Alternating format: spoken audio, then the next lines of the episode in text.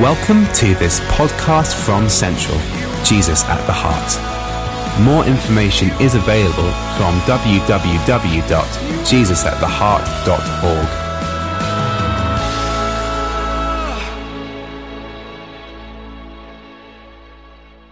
I wonder if you, if you have a Bible, if you would turn to two places um, this evening. I want you to turn with your right hand to um, one of the letters that Paul writes, the Apostle Paul writes, to his son in the faith, a guy called Timothy. So I want you to turn to 1 Timothy chapter 6. And I also want you to turn with your left hand, although that seemed quite random, to uh, Matthew's. Uh, if, you, well, if you have a computer or something, just do the flicky thing. But if you want to turn with your left hand, I want you to turn to Matthew's Gospel in chapter 6, and we're going to take a look at what Jesus has to say about some of this stuff. We're in the second week of a series that I've called Giveology, which I know isn't a word, but it's, it's all about how we posture ourselves towards stuff and money and finances. And uh, I, I, happen to think that this is perhaps one of the seminal messages that I'm going to give this year because it's fundamentally important what you think about money. I'll tell you why. Because money has the opportunity to release you or to bind you, to free you or to suffocate you. Uh, money has the, the potential to be used to do immeasurable good, but it has the, also has the potential to keep you imprisoned in a way of living that will restrict the kingdom life in you. And so, what we have to say today is it is actually about freedom. You know, and I know some of you come into church and you go, oh, goodness me, talking about money. I don't really want to hear about money. I want to hear about kind of theoretical things about how good God is. Well, Jesus talks about money more than he talks about anything else because he agrees with me. that it's really, really important to deal with this. Actually, I agree with him. And, uh, and last week we talked about the fact that God owns everything which is kind of a no brainer if you believe in God, the creator of all things and the sustainer of all things, that actually everything is His. And when everything is His, your posture is that you become a steward or a manager of God's stuff. And that's an incredible place to be. God, God gifts you and gives to you and pours things into your life, and you just get to manage it and steward it and, and, and, use it and bless other people with it. And it's an incredible way to live your life. And I said, Hey, I'm not the person that's dealt with all this stuff. I'm not standing here from a position of saying, you know, I've got this all this all this sorted. There's no problems. If you just take a look at my life, it's going to be cool. No. There are things in my past and there are things in my present that mean sometimes I operate out of lack. What I mean by that is that sometimes when I get something, I want to hold on to it because I'm, I'm petrified that perhaps that thing won't come my way again because I don't really trust as much as I should. So the tendency for me is to grab at things and go, it's going to be okay, and to say to God, I'm all in while holding this stuff behind this arm. If that makes any sense at all. I'm all in apart from this bit here, which I'm keeping as security. I also have things that I really like. You know, I, I, said last week, sad as it is, I would really like a car with leather seats and that warmy bum thing. Do you know, it's weird. It's bizarre. A few years ago, I never knew there was a warmy bum thing, but now I've had the warmy bum thing. I just want the warmy bum thing because that's, that's weird thing to say. But I, that's, that's me. I also have shoe porn. I totally love shoes. I want more shoes. I want shoes that I don't need. I want brown shoes and black. I, I know I like, I like shoes. So, so, there's a whole bunch of stuff in my, I'd like a dog. Let's not go there. But the stuff in my life that I, I want and I look at and think, gosh, I could, I could have that kind of stuff. And I'm not beyond all of that stuff. And God's still working in my life. I'm going to say none of the things that I'm going to say this evening to restrict you. Don't think God wants to. I think God wants to free you. I think God wants to free a generation of people to handle their finances really well. I think God wants to free a generation of people not to be uptight about the stuff they've got. I, want to, I think God wants to free a generation of people to be lavishly generous because they trust that God is a giver. And they understand that what God wants to do really with your life and my life is pour stuff into you because He knows He can trust you, and then stuff flows out of you because you know that you can trust Him. That would be an incredible way to live, wouldn't it? So I told you all that last week. What I didn't tell you was why I'm teaching this series right now. I'm teaching this series right now because um, I was in America in January, and I went to an incredible church.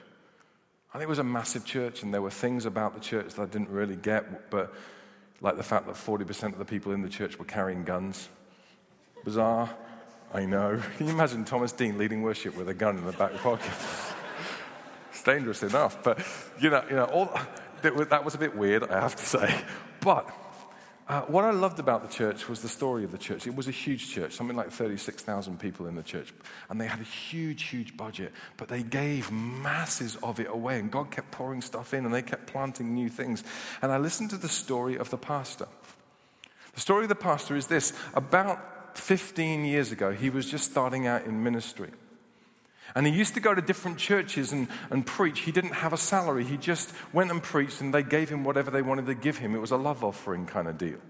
And he knew that on this one occasion, he only had one church to preach at in that month. And so he went to that church, and it was a tiny little church, and he thought, I'm not going to get much from this church. And he preached, and they gave him this love offering. And the guy giving it to him said, This is the most amount of money we've ever given anybody God just must have showed up and, and caused a spirit of generosity. And he gave him the check and he undid the check. And it was for exactly the amount of money that he would have to live on in that month. It was going to be incredible. And then the moment he undoes that, does that check and goes, wow, God says to him, I want you to endorse that check and I want you to give it to the person four rows back. Because during the open mic session, one of the guys four rows back had stood up and said that he was a missionary and he needed some resources. And God said, I want you to give it to that person there. And the, and the pastor went, There's no way. And he had this kind of argument with the Holy Spirit. It never goes well. And, and eventually, when he'd argued with the Holy Spirit, he did exactly what the Holy Spirit had asked him to do. And he endorsed the check and he gave it to the person feeling sick as a dog. Anyway, he had no money. And uh, they took him out for a meal after the service. And an old guy stood, sat opposite him. And before he'd even ordered anything, the old guy sitting opposite him says to him, How much did we give you tonight? Now, you have to remember, this is America, so that's acceptable. If that happened in Edinburgh, we'd go, hmm, mind your own business. or something like that. But anyway, so we had this kind of conversation. He says, How much do we give you? And the guy was a bit, a bit weird, but he told him how much. He said, Where is the check? Can I see it? And the pastor says, I lied. This is the pastor. I lied. In that moment, I didn't tell the truth. I said, It's in the car. He'd just been speaking on Jesus being the way, the truth, and the life. He said, It's, it's in the car, he said. The man in front of him said, Robert, it's not in the car, is it? It's not in the car. And this pastor, Robert, says, How do you know it's not in the car? He said, God told me. And he, and he also told me this. And he takes out of his pocket another check. And he gives him the check. And he says, Before you open this check, it comes with a message from God. The message from God is this I want to teach you about trusting and generosity. And I want you to teach it to the United States of America. And he, um, he opens the check, and it was for exactly to the dime 10 times the amount that he'd just given away. And the story of this man's life and the story of his church is that this man has been given like tens, tens, or tens and twenties of cars. He's been given aeroplanes. He has been given houses and he has given them away. So he's been given things and, and he's been giving things away, and people have been blessed, and he has been blessed, and his life has been blessed. I tell you why. Because he sees everything as belonging to God and to be used for the glory of God. He sees his role to be absolutely obedient to what God says to him, and his church is the most generous church I've ever been part of. It's incredible. Here's the thing it's not that that's an incredible story because you can say, well, you know, story, it's their story, it's America, it's, you know, whatever, it's a bit weird. They carry guns. The thing is this God spoke to my heart when I was out there. And he said, Carl, you've not really taught your guys about money. Are you embarrassed? And you're always looking for a workaround. The narrative that goes on in your head is that your church is growing and it's incredible, but it's full of young people and it's full of poor people. So, therefore, we have lots of people resources, not a lot of financial resources. And we're always looking for other people to sponsor our deal because God's given us an incredible vision. But you have everything you need for life and godliness. It's right out here now. We have been given everything we need. We just need to leverage what we've got. God has given us resources of time and money and resources. And He says, Does it all belong to me? Are you going to get really free with this stuff or are you going to continue to be bound? See, if you decide to carry the financial burden of your life on your own for the rest of your life, it's going to be very, very heavy and you're going to be miserable. But if you recognize that God owns everything, then I can give you strategies to free your life up in a way that you will enjoy life, you will be blessed, and you will bless other people. So that's why we're doing a series on giving. Are you ready to do some hard work? Six of you. Excellent. Are you ready to do some hard work? Twelve of you. Let's go. So let's read Matthew's Gospel, chapter 6 and then 1 Timothy chapter 6. And I'm going to be very direct tonight. I was pretty direct this morning. I'm feeling looser tonight. Okay, so we're just going to go for it. I'm going to tell you what I think the Bible says, and I'm going to deal, let you deal with it and respond to it in a very direct way. Okay? Matthew's Gospel, chapter 6. Jesus says, verse 19. Lost my glasses this week. This could be interesting. Do not store up for yourself treasures on earth, where moth and rust destroy and where thieves break in and steal. But store up for yourself treasures in heaven where moth and rust do not destroy and where thieves do not break in and steal. For where your treasure is, there your heart will be also. Which is an interesting thing for Jesus to say, isn't it? Where you, work that out. Where your treasure is, there your heart will be also. People are often saying to me things like, well, I don't really feel passionate about homeless people, or I'm not really, you know, I'm not really feeling the India thing. Let me tell you how you'll begin to feel passionate about homeless people and feel passionate about the India thing or any other thing. You start investing your money there, your heart will follow. You know that's true, don't you? You know that if you took everything you own and put it into certain stocks and shares, your heart would follow it. You'd start to look at those things. You'd start to, to be on the internet the whole time going, How are the stocks and shares going? Because your heart follows where your treasure is. Jesus says, Put your money where you want your heart to be. He then goes on to say this No one, verse 24, can serve two masters.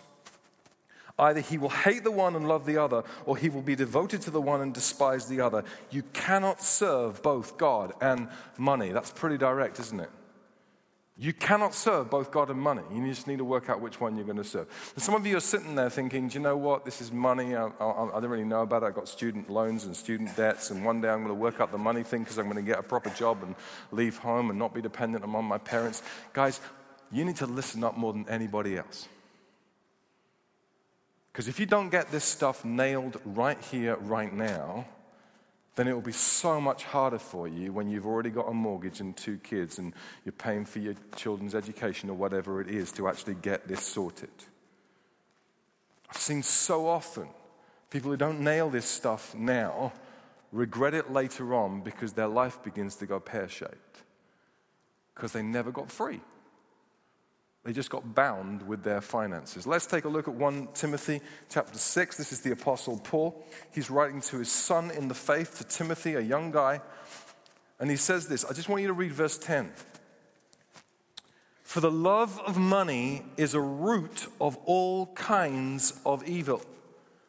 Some people eager for money have wandered from the faith and pierced themselves with many griefs. Verse 17 Command those who are rich in the present world not to be arrogant, nor to put their hope in wealth, which is so uncertain, but to put their hope in God, who provides richly, who provides us with everything we need for our enjoyment. Command them to do good, to be rich in good deeds, and to be generous and willing to share. Now, listen really carefully. Paul says, having stuff is not wrong. Let's, let's not get off on that. Making money is not wrong. If God's given you an ability to make money, make a lot of it. Enjoy it. It's great. But he says this the love of money is the root of all kinds of evil. In other words, if you begin to love money, if you begin to stand the weight of your life on money, if you begin to worship money, which looks like thinking about money and what you're going to do with money a lot of the time, if you begin to focus on money, or even if you make money the security of your life, then not only are you a fool, but actually it is evil. That's what Jesus says which is a massive thing to say into our culture, isn't it? Let me connect this to the Matthew passage. Jesus mentions the word money here, but actually the Aramaic word is the word mammon. He says you can't love both God and mammon. And when I say mammon, some of you are thinking, oh, here he's going to, you religious language, weirdy, weirdy stuff. And, and others of you are thinking, well, John Milton wrote in Paradise Lost about the demon called Mammon. And some of you are really highly versed in uh, ancient Babylonian anthropology, and you understand that there was a god called Mammon in Babylon, and you're, you're away with the whole thing. But for most of us ordinary mortals, we need to understand what Mammon is. Mammon was a, a Babylonian god. It was the Babylonian god of money and things and possessions. And basically, it was set up like this that in Babylon, they got to a stage when they thought, we don't need God. What we need is ourselves. What we need is riches and competence and capacity. So we'll make a God called Mammon who will encapsulate that and will begin to worship him. And it's an ancient thought, but it's a present reality, isn't it? I mean, that's what we do, isn't it?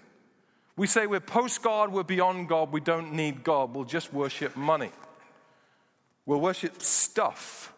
We'll worship the people who have stuff. We'll model our lives around their lives because they must be the epitome of success. And Jesus sets up this spiritual thing. He says you can either worship the God that is God, or you can worship the God called Mammon. There is a spirit called Mammon. And there is God. And you get to choose for whom you're going to live your life. Now, listen carefully. Mammon is the spirit that rests on all money that is not submitted to God. In other words, every time you say, that's mine, that's ours, it's mine to do with what I want, that's mammon. It's all over it. It's my competence, it's my capacity, it's mine. I can handle it, I'm going to do it. It's mammon. Whereas everything that is submitted to God and dedicated to Him and used to serve Him and not replace Him is blessed by God. So you get to decide which way you're going to apportion your trust and your wealth. Jesus just says you can't serve both. You either get to serve the God that is God or you get to serve the God that is money. And, and if you decide to serve the God that's money, it's going to bind you. Because you're going to be worried about it the whole time. You're going to be anxious about it the whole time. You're going to be restricted. You're not going to be able to serve God with your stuff. You're not going to be able to serve the kingdom of God. You're not going to be able to bless people because you're always doing this to the thing because you're serving the God of money. You've got to provide for your own security. You've got to provide for your own life. And God says, I want to free you from that stuff and that way of thinking. And this is huge. And this is a huge discipleship issue. How are you going to live your life? Honestly, I, I want to be a steward. I want to be Carl the steward. I want God to pour things into my life and more and more and more things into my life. And my, I want my life to be a conduit and not this kind of fat vessel.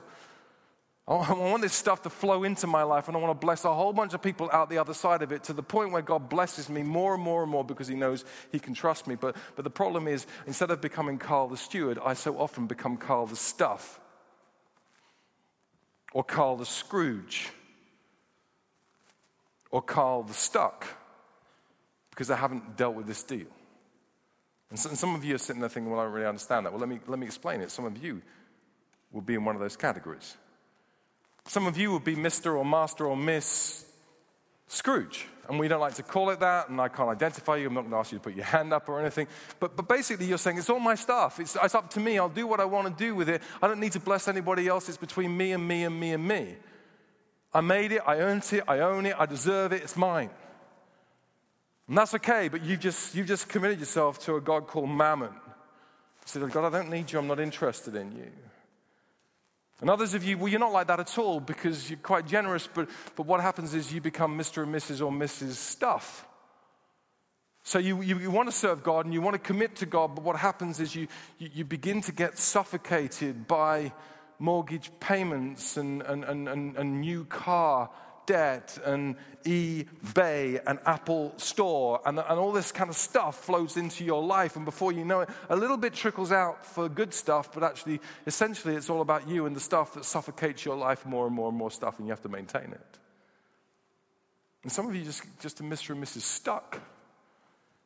Because you, you want to serve God, but what happens is that you find yourself in a difficult life situation, perhaps because of your background, and you lose your job, and then you start taking on consumer debt, and consumer debt will kill you and kill people around you. And what happens is you then lose the job that you've got, and you can't pay it back, and it becomes impossible for you. And you get in this cycle of stuff, which means that you just can't cope anymore. And before you know it, you didn't mean it, but you gave into the God of mammon, and you never asked God to help you with this stuff. You're stuck. But I think what you want, I guess probably what most of you want, is you want to be Mr. and Mrs. or family steward. You want to live your life like this and not like this. You want stuff to be poured into your life in such an incredible way. And, the, and you can be trusted. And it's not that you don't get good stuff for yourself, but, but the stuff just flows through. And when you see need, you meet that need. And when you see people that need blessed, you meet their need because you know that God wants to bless them. And, and this stuff comes into your life and pours out of your life. And God sees that and goes, hey, they're stewards. Come on, let's throw the resources of heaven at them because they can be trusted. And, I don't know what that means. But we'll do it again. There's just more stuff that flows out of your life. I am captivated by the thought how free could we really get if we began to live like this? How many resources could be, could be released for the kingdom of God, which is love and joy and peace? How many people could be blessed? How many kids could be fostered? How many homeless people could find homes? How much of the, the culture around us could be completely flipped on its head if the people of God actually said, Hey, God owns everything, we own nothing? Could we not just say to God, Here's a signal, you can bless us because you can trust us? How cool would that be? If we could live in a completely different way, how much debt could be dealt with? What a different way could we, could we live? So here's the thing I want you to concentrate really hard because I'm going to. I'm going to go after some stuff and we're going to try and break some stuff today. Is that all right? I want you to recognize that Mammon has two cousins. They're called prosperity and poverty. So Mammon has two cousins. They're called prosperity and poverty. And depending upon your experience of life, you will be predisposed to like one of those cousins prosperity or poverty. Let me explain prosperity. Prosperity or pride is have it, grab it, earn it, own it, deserve it, flaunt it, show it, live it, blow it. That's my best description. That's it, okay? You know, you just, I deserve this. I earned it. Take a look at me. Aren't I doing well in life? Prosperity. Uh, let me explain it further. So, if you carry a spirit of prosperity, when I see you driving a nice car, and I would notice, because I've got this thing about the you know, leather seat car thing, you know, hot, warm thing, I would notice it. And I would say, hey, dude, because I'm still trying to be 23. hey! I wouldn't say dude, because that's just, that's so yesterday. I'd say, hey! nice car. We're going to get this out. I say, nice car.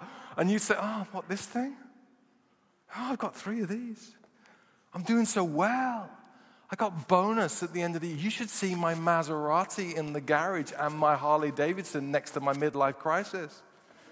You should check that out. It's incredible. I'm doing so well. I'm so blessed. How are you doing? You know, the whole thing is pride and prosperity, and, and, and, and, it's, and, it, and it's, it's ugly. And its mate is materialism. The only thing that matters is matter. What you have is what's important. Materialism takes you shopping. Materialism suffocates life in stuff because you've got so much stuff and you're trying to maintain it. Materialism thrives in comparison it spawns a whole industry of advertising. It, it, it spawns MTV cribs. It spawns uh, Stuff magazine. It's the breeding ground of consumer debt. And actually, although it's quite funny, it's incredibly dangerous.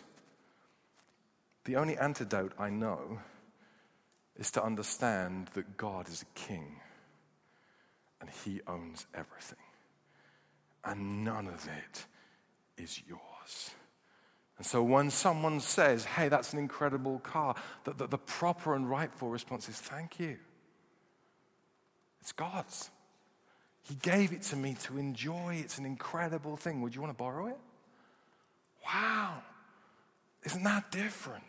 And, and things then flow in and flow out because you can be trusted. Prosperity. Prosperity sucks and it's evil because it demotes God and it promotes you. It was all me and I did it and I made it happen. And God goes, Really? Let's see how that works out for you. Prosperity. Second cousin is, is, is a cousin called poverty. We'll spend some more time here because I think this is all over our nation and it needs breaking. And I think it can be done. Poverty lives in the world of this is not for the likes of me. I don't deserve it. I shouldn't have it. I mustn't want it. Gosh, that was expensive. I will, I, I'll never amount to this. Poverty is hide it, miss out on it, deny it, lie about it. I don't know why I'm in this position, but I am. In the same situation, poverty, I say, nice car. And someone who carries a poverty spirit says something like, I got it real cheap, it was half price, in fact, it was given to me, it belongs to my boss, it's not mine, and some of that's true. Can you identify with that? Poverty means that, that when someone says, That's a really nice pair of shoes, you say, Yeah, I got it in the sale, half price, it wasn't very expensive. I want to say to someone, I often, so often want to say to people when I say that's really nice, and they say that, I long for the day someone says, Yeah, they were really expensive and I paid full price. And I go, Yes! We're breaking something. What's the big deal about you having to have everything half price and cheap because somehow that's incredibly noble? Who said that? Where did we get that? Its mate is called asceticism. And this is so big because it gets cloaked in theological and spiritual language. The basic idea is this that if you're really going to be very, very holy, you've got to deny yourself to the point of being ridiculously poor. It's holy to be poor and to shun material possessions. In fact, if you really, really, really are on it as far as God is concerned, you sell everything you have and you go and live in India or Africa or somewhere else where you can't possibly be affected by materialism because that's what holiness looks like. Actually, biblically, I think it's a piece of nonsense. And, and actually, poverty is just as dangerous to your heart, your soul, and your life as prosperity. You see, if, if prosperity is demoting God so you can be promoted, poverty is demoting God and demoting you as well. And nobody wins. It just completely sucks. You never step into the calling that God has for your life. You never become a steward. You never take the things that God has given you and use them to resource the kingdom of God. It's like an abdication of responsibility. And people say, well, people in the Bible didn't have a lot of stuff. Nonsense. Almost every major figure in the Bible who was used powerfully by God was rich. Check that out. Abraham was incredibly rich. Isaac was incredibly rich. Jacob was incredibly rich. David was rich. Solomon was rich. Even Peter, James, and John, when you begin to look at where they lived and how they lived, they were middle class businessmen who were doing pretty well for themselves. But you say, well, Jesus never had a home. Jesus didn't have anywhere so he could lay his head, and he was always talking about denying himself. Yeah, yes, of course he was. And he had a bias towards the poor. Totally he did, and so should we. But his whole ministry was financed by very rich women. And many of his best mates, listen, Mary, Martha, and Lazarus were rich guys. Nicodemus was an incredibly rich guy. Joseph of Arimathea was a rich guy. Zacchaeus was a rich guy. Levi was a rich guy. All these guys were rich and they had to leverage what they had and steward what they had and learn to use what they had. So the whole idea that if you're going to be a Christian, you can't make money and you can't spend money, you can't enjoy money, you can't be rich is actually not the case. Listen to what Paul says to Timothy. Open it up, 1, 1 Timothy chapter 6, verse 17. He says this rich people, he's addressing rich people, which means he's addressing you. And you say, I'm not rich. How am I rich? I'm a student. I haven't got very. Let me tell you this. If you earn or begin to earn in your lifetime more than £28,000 a year, you are in the top 1% and the rich list in this world. Mm. Suddenly we're all rich, or we're going to be rich. We're in the top one. But wow. 99% of people in this world earn less than most people earn in Britain. So he's addressing us.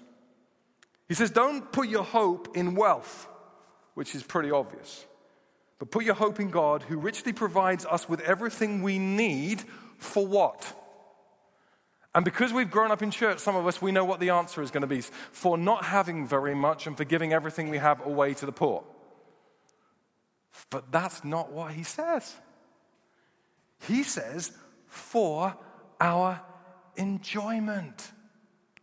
No, no, no, no. He's going to go on to say, so that you can bless people, so you can live well, so you can give people a whole bunch of things, so you can be this conduit where God gives you stuff and pours it through. But before that, he says, for your enjoyment. We've got to get over this whole thing that says you've got to live a miserable life and you should be guilty about what you have and you shouldn't spend stuff and you shouldn't buy nice things. No, no, God doesn't want that for your life at all. He wants you to have life in all its fullness. So have a holiday and have a good one. Buy a car and have one with the heaty seat thing. Get a dog and get a cool one. Buy some works of art and put them up and really enjoy them because God enjoys it and He would probably do the same thing. Get, get, get an expensive bottle of wine rather than a cheap bottle of wine and really enjoy it and get one for me as well have one of those really nice coffee machines that do the grindy thing, and don't buy one of the Nespresso machines, which really isn't coffee. But get one of the things that's really, really good and enjoy it. It's not particularly holy to be miserable. And then when you've enjoyed your life, I'm really ranting today.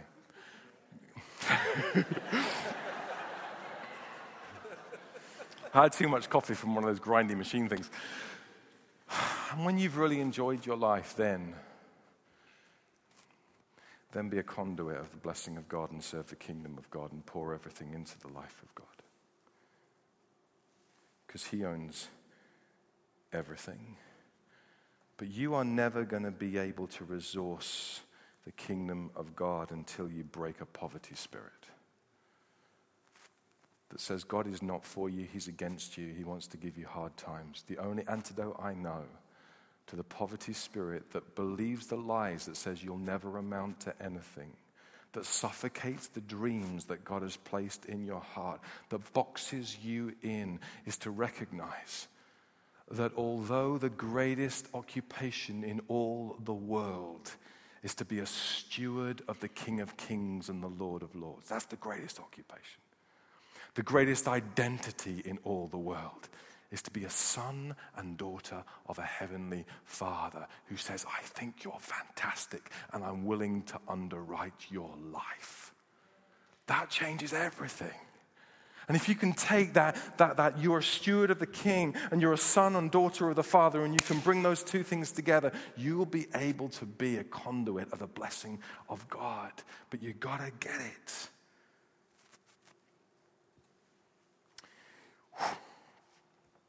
So, so you say, Carl, but how do we get free? I mean, that's all theoretical stuff, that's amorphous stuff, and we talk about that and the philosophy and not, not carrying that cousin and not having that cousin, but, but getting, how do I actually get free? And please don't tell me you just trust God. Because, because I've grown up in church to know Proverbs 3 trust in the Lord with all your heart, lean not on your own understanding, in all your ways acknowledge Him, and He will make your path straight. And I've kind of got that down. But can you give me some practicalities? What am I supposed to do with my money? And I answer, yes, I can, because I prepared to talk on it. So, what I want to do in the next, uh, next few minutes, just before we close, is I want to give you some very direct, practical advice about how to walk in the opposite spirit and how to break off the spirit of mammon so that you will be free. Listen up. First thing I want to say is that you're going to need a gratitude in your heart and an honesty in your mouth. The, the, primary thing that I have learned about walking in the opposite spirit of a spirit of mammon is that you begin to be grateful for what you have and you begin to articulate it. So instead of whinging and moaning, complaining about what you don't have, you start saying to God, God, I am so grateful for all the things you placed in my life. It breaks something. It breaks something in your heart and it breaks something in the spirit all around you. When you begin to say, God, I am grateful for the air that I breathe and the food that I eat and the people that you brought into my life that bless me massively. I'm grateful for the job that you've given to me and the stuff that I have. And I'm not focusing on the stuff that I don't have. I'm just grateful for the things that I do have. It begins to break it because you don't start thinking about all the things that you want. You start thinking about all the things that you've got. And you say, God, do you know what? I am just so grateful. Gratefulness of heart. I tell you why. Because poverty and prosperity are always comparing with other people, and it goes no place good. But, but gratitude is always comparing with God. I am so grateful for what you've given. I don't deserve it, but you've given it anyway. Honesty of mouth. Almost everybody in this room at some stage in their life has lied about money. Wow, that's a statement. I've done it. How much did that holiday cost? I, that holiday you went on was incredible. How much did it cost? Oh, it was just about two grand. No, it wasn't. It was three and a half grand. You were just embarrassed about the whole thing, so you lied. It was a little white lie, but it was still a lie. I do it. I still do it. I need it broken off me. I'm going for ministry later. I buy something I shouldn't have bought with money that we don't have. And Nikki says, How much was that shirt you got from TK Maxx? I say, Oh, it's about 30 quid. It wasn't 30 quid, it was 39.99. But I thought she'd never notice the 9.99 because she doesn't check the till receipt. And of course, you've never done that because you're all holy. But, but why do we do it? It's because we still carry the spirit of mammon, the spirit of poverty around.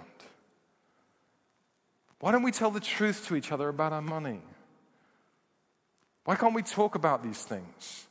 You know, the stuff that comes into the light no longer binds us, but when we keep things in the darkness, it binds us. Why do we do it?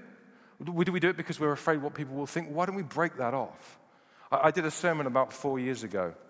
And I said, Look, I'm really, I really want to walk in a different way around this stuff. So I'm really happy with anybody in the congregation asking me, What, do I, what I earn, what I own, what I owe, and what I give. Anyone can come ask me after the service. And I will tell you exactly those things what I earn, what I owe, what I own, and what I give. And do you know what? In a congregation of about 500 people, I think it was three or four people only who came and asked me. And I, they came to me and they said, Well, come on then, tell us. And I said, I'm about to tell you, but I want you to know this is a reciprocal deal. you ask me, I'm going to ask you. Do you know, not one of them wanted to know what I earned. Isn't that crazy? What is it that keeps us in the darkness and in the shadows? because we give in to the spirit of mammon. So, so I don't need to tell you right now all those things. In fact, Nikki and I had a conversation about whether I should. But I do need to have people in my life that I let know these things. And so do you. Because otherwise, you'll never walk in a free way. You'll never have anyone saying you're being a muppet with those things. Please talk about these things. So you need a grateful heart and honesty in your mouth, and then you need a plan. Listen to this Luke's Gospel, chapter 14. Jesus is writing. He's pretty good with money. Suppose one of you wants to build a tower. Won't you first sit down and estimate the cost to see if you have enough to complete it? In other words, get a plan or it will go pear shaped for you. And, and, you may have a plan, and if you have a plan, that's brilliant. You don't have to listen too much to what I'm about to say. But if you have a plan that you think might be deficient, you might listen because this might be a better plan. And if you have no plan, this is an awesome plan. Okay, here goes. It's a, it's a, five, it's a five step plan, and I think it will change your life if you do this. Step number one honor God with your first fruits and make him your financial advisor. We talked about it last week. If you really want to be free, if you want God to own everything in your life and you want to be a steward of his stuff, then the way to release your hands is to begin to tithe and give offerings. It's not God wanting payment, it's God saying, I know how to shift your hands and your heart. So bring 10%, bring it into the storehouse at least, and then give on top of that, and that will free you and release you. And you say, But I'm a student, I haven't got a lot of money, and I have a student loan. Yeah, but you still buy beer, coffees, food, and clothes. Well, well who goes first? God or you? So just work it out and put God first. I don't know anybody that I know who loves God and honors God with their finances who isn't blessed. And I don't know one Christian who believes this stuff and doesn't do it who has a blessed financial life. I just don't. You want a plan? There's the plan. Get it right first. Work out what you're spending and bring your tithes into the storehouse, and it will change your life. It's not because we need more money. We don't need your money. But you need your freedom. You need to stop breaking. Step number one. Step number two get out of debt. Get out of debt as fast as you possibly can. Get out of debt because it will cripple you, it will disable you in living the kingdom of God. You won't be able to enjoy your life and you won't be able to bless other people. And you say, Carl, but I can't get out of debt. I go into that vicious circle of stuff. I haven't got enough money and I've got into consumer debt and it, it's become ridiculous and there's no way I can do it and I'm feeling depressed about it. Well, speak to someone who can help you. Speak to CAP. We have this incredible ministry where, where, where, people will help you, will take on the burden of your debt and help you get out of debt so you can be free. And we see people free all the time, debt free and beginning to trust God with their finances because they got involved in that ministry. And if you need some help, come and speak afterwards and we will help you and get you in contact with CAP. Stop shopping. Says the guy who loves shopping. I mean, seriously, I love shopping, but stop shopping. Shopping is nuts. If you need something, go buy something. If you want something, by all means, go buy it. God's not down on you wanting things. But the whole concept that you could spend your whole Saturday afternoon wandering around shops because you're so boring as a person, you have nothing else to do with your life, and you're going to have your heart moved to buy things you don't need with money you haven't got to replace stuff that's perfectly good enough already. I mean, it's nonsense. It's an invention of the last 50 years. Go play a sport. Go and spend time with your kids if you have kids. If you don't have kids, you can do, you can do it with your dog or something like that. Go do something that's more interesting because it will damage your heart and damage your life. Why do we do these things? Get out of debt. Get out of debt as quickly as you possibly can. Wow. Step three save some money. Proverbs 21, verse 20. Listen to this. I love this. In the house of the wise are stores of choice food and oil, but a foolish man devours all he has. In other words, the wise man saves for the future, but the foolish man just has everything he gets. Why would you save money? Let me give you two reasons why you'd save money.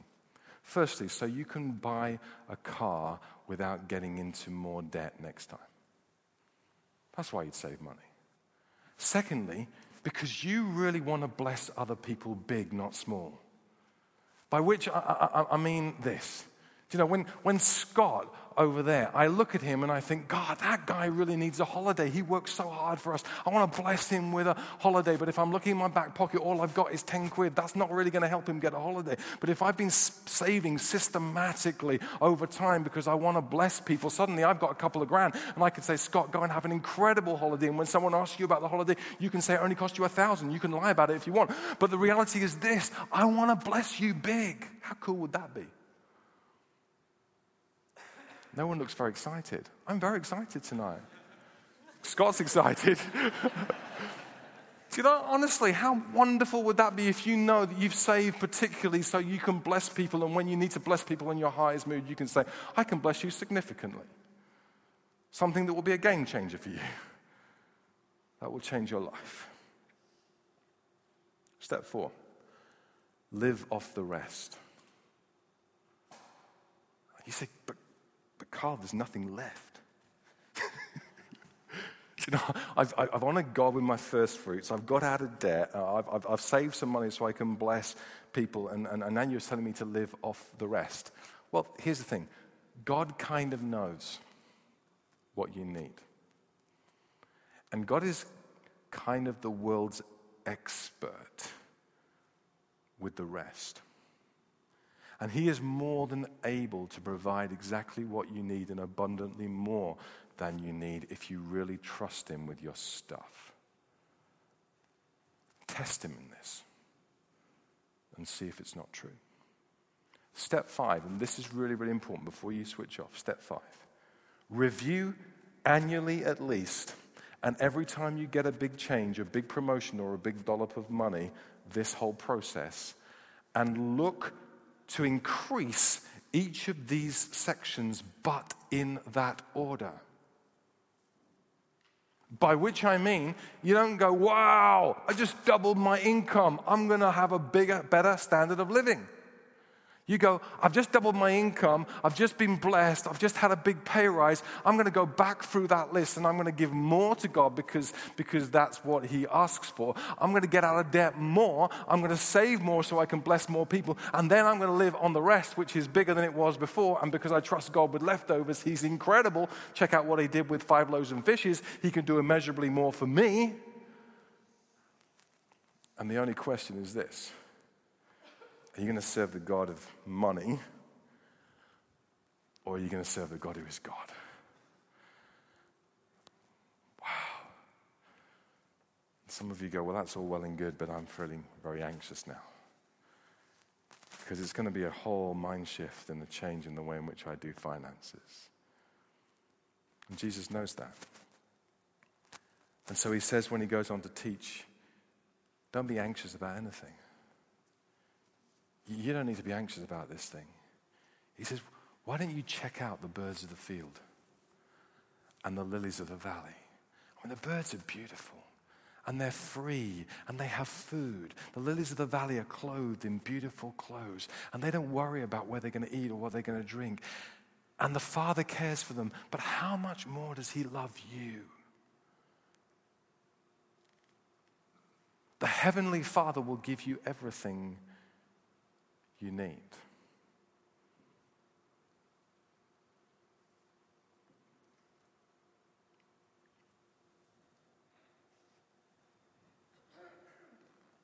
I could have told you a whole bunch of stories about what I do, what other people do, uh, and we'll probably do that next week. And we'll, we'll talk next week about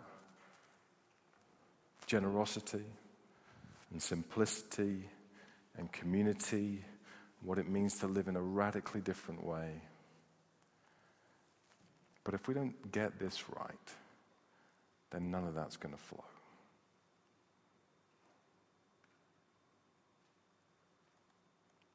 I've given you um, some cards on your seats. And it's a little card, it's a pledge card. And let me, let me tell you this very clearly so you hear this. I'm really, really not interested primarily in what you give or don't give to this church. You know what I think and what I've taught around you giving and it freeing you up. And, and if this is your family, this is the primary place that you do that. But what I'm really interested in giving is this becoming something that helps you get free. It's just a tool that God gives. Next week, we'll take an offering and we'll take some of these things in. If you've never thought about this, maybe you'd like to think and pray about it. No one will come knocking and no one will ring you. No one will say, Have you given or do you want to give or whatever it is. This is just an opportunity to say, Hey, here's a tool. But what I'm way more interested in is this that you begin to live your financial life in a way that exhibits freedom. That you stop serving prosperity or poverty. That you don't bow the knee to that stuff and you don't say, I'm, I'm not going to live underneath that stuff. I want to live underneath a God who loves me and has good things for me. I'm a son and a daughter, and He's the king, and I'm the steward. Let me tell you what I think happens. A community of people get this, and they start living radical generosity and radical community, and it becomes deeply infectious. Because I tell you what happens. You posture yourself in this way the God who owns everything starts to bless your life. And when he starts to bless your life, everyone around you starts to notice. And not only does it change your life, it starts to change culture. I'm going to shut up and I'm going to pray. Let's pray.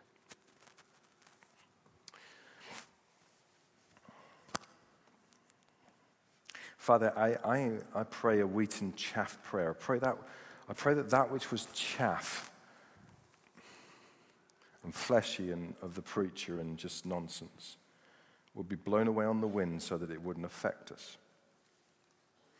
And I pray that that which was of your heart to us to change and challenge and encourage our lives would sink deep and bug us until we act on it.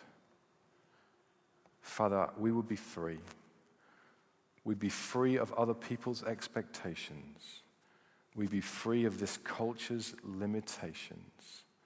And we'd be free to live according to your purposes. So, Holy Spirit, would you come and bring freedom in this place? Freedom to make money, freedom to enjoy money, freedom to share money, freedom to not be restricted by resources freedom to use them for your kingdom, freedom to not feel guilty about the things that we have, freedom not to be affected by what anyone else thinks, freedom to serve your purposes. We will be free of mammon and live according to you. So, Holy Spirit, would you come and would you break things off? And would you bring a resolve of heart and mind to live differently? In lockstep with the creator of the universe. We ask this in Jesus' name. Amen. So here's how we're going to play this. Uh, the band are going to come. We're going to spend some time just worshiping God. And uh, we're going to offer an opportunity. And it, really doesn't matter whether you've got all your financial stuff all lined up and you, don't, you know you need to adjust a few things, or you've never started even thinking about a financial life because basically you're, you're here and you've got a student loan or whatever it is. But you know you want to get started and you want to get this right. I'm going to offer you an opportunity to be prayed for. We usually offer an opportunity to be prayed for if you want to come to faith for the first time, or if you, you, you want to recommit yourself to Jesus, or if you want a healing. But, but tonight, I really want to uh, offer an opportunity for prayer around your finances. If you're in debt significantly and you want some help, we'd love to pray for you and then give you some help. If you have a lot of money and you don't know how to handle it, we want to pray for you and ask the Holy Spirit to come. We're definitely not going to give you any advice about how to handle it, okay? We're not going to counsel you. We're just going to pray, ask the Holy Spirit to come and give you wisdom. If you know that you've never really nailed this deal, never have, it's always been, you know, your relationship with God over here and your relationship with money over here, and we're not going to talk about the two things together. Then we would love to pray for you to get this thing right. And if you just know, I, I want to be all in, but I've not been all in, then we'd love to pray for you as well. Okay? So let's worship God. If you love prayer, you need to go over to my right hand side. If, you, if, if there are so many of you, just come down the front and we'll just, we'll just pray for you. Um, I, I suspect that almost everyone in this room has got some questions or, or, or has some stuff you need to work out. or needs to posture ourselves differently towards what God is saying. And that's okay. None of us, none of us have got this sorted.